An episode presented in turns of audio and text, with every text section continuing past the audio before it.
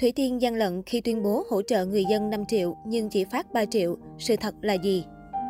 Sau hàng loạt scandal liên quan đến việc làm từ thiện của giới nghệ sĩ, Thủy Tiên là cái tên được xéo gọi nhiều nhất khi vướng vào ồn ào, bị tố ăn chặn tiền từ thiện. Dù đã công khai 18.000 tờ sao kê, cũng như xác nhận gửi đơn tố cáo bà chủ Đại Nam để chứng minh sự trong sạch, song nữ ca sĩ vẫn liên tiếp gặp sóng gió bủa vây xoay quanh câu chuyện này. Mới đây, mạng xã hội rầm rộ đoạn clip Thủy Tiên đi phát tiền từ thiện cho người dân trong đợt lũ vừa rồi. Theo nội dung clip, Thủy Tiên công bố trước toàn thể bà con sẽ phát mỗi người 5 triệu đồng. Tuy nhiên, netizen soi nữ ca sĩ chỉ đưa cho mỗi người 6 tờ 500.000, tức 3 triệu đồng một người.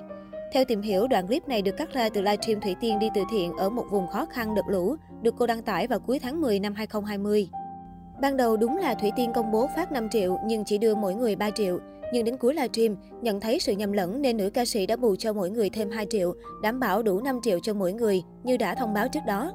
Trước nhiều luồng ý kiến tiêu cực liên quan đến đoạn clip cắt ghép này, nhiều người đã đứng ra bên vực Thủy Tiên. Một số netizen tự nhận là người trong livestream đó và đã được nữ ca sĩ phát đủ số tiền là 5 triệu đồng.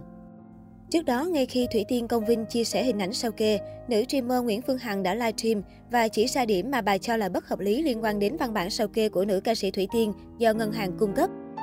Cụ thể, trạng thái tài khoản tạm khóa báo có vào tài khoản từ 15 giờ 15 phút ngày 2 tháng 11 năm 2020 cho đến nay, được nữ streamer mổ xẻ. Bà khẳng định chắc chắn đây là một cách treo tài khoản mà một số người muốn che giấu giao dịch nhận được tiền gửi vào mà không bị phát hiện khi sao kê.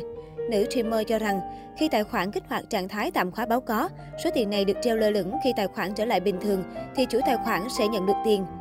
Còn trường hợp người khác chuyển vào tài khoản đang tạm khóa báo có thì giao dịch vẫn được như bình thường. Ngay sau màn phân tích cặn kẽ đến từ người tự nhận mình là chuyên gia về tài chính và kinh nghiệm dày dặn trong việc giao dịch với ngân hàng, thì tranh cãi trên các trang mạng xã hội bùng nổ, hàng ngàn bình luận chỉ trích ca sĩ Thủy Tiên.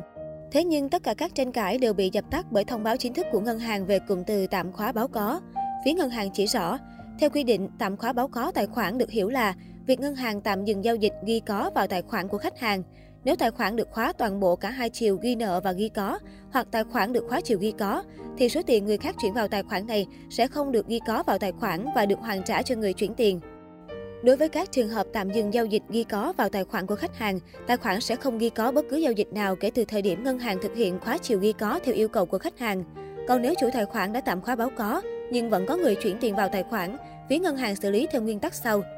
Đối với các giao dịch chuyển tiền cùng hệ thống Vietcombank và chuyển tiền nhanh 24/7 ngoài hệ thống của NAPAS, thì hệ thống hiển thị thông báo cho khách hàng và chặn không cho thực hiện giao dịch. Đối với các giao dịch chuyển tiền liên ngân hàng qua hệ thống IBBS của ngân hàng nhà nước và các giao dịch chuyển đến từ nước ngoài, khi Vietcombank nhận được các giao dịch chuyển đến này, sẽ thực hiện chuyển trả lại ngân hàng chuyển, để ngân hàng này chuyển tiền trả lại người chuyển tiền. Thời gian xử lý giao dịch tuân thủ theo quy định của ngân hàng nhà nước, giao dịch qua IBBS và theo quy định của SWIFT, công ty chuyển tiền nước ngoài. Đến trưa 22 tháng 9, phía ca sĩ Thủy Tiên đã nộp đơn tố cáo bà chủ Đại Nam Nguyễn Phương Hằng về hành vi vu khống bịa đặt, đưa thông tin không chính xác nhằm xúc phạm danh dự, nhân phẩm uy tín của ca sĩ Thủy Tiên và gia đình. Luật sư Phan Vũ Tuấn, trưởng văn phòng luật sư Phan Lo Việt Nam, đại diện pháp lý cho vợ chồng ca sĩ Thủy Tiên Công Vinh chia sẻ, đã hoàn thiện 3 bộ hồ sơ tố cáo gửi đến các cơ quan chức năng, trong đó có Bộ Công an, đồng thời ráo riết thực hiện công tác chuẩn bị khởi kiện tại tòa án. Trong status đăng toàn bộ 18.000 trang sao kê và giấy tờ liên quan ngày 17 tháng 9, ca sĩ Thủy Tiên cũng cho biết,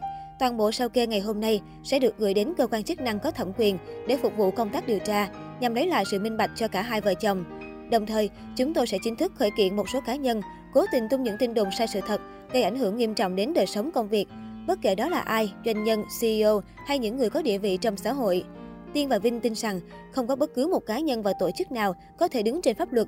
Cả hai vợ chồng chúng tôi hoàn toàn tin tưởng vào sự công tâm, nghiêm khắc và luôn giữ tinh thần thượng tôn pháp luật.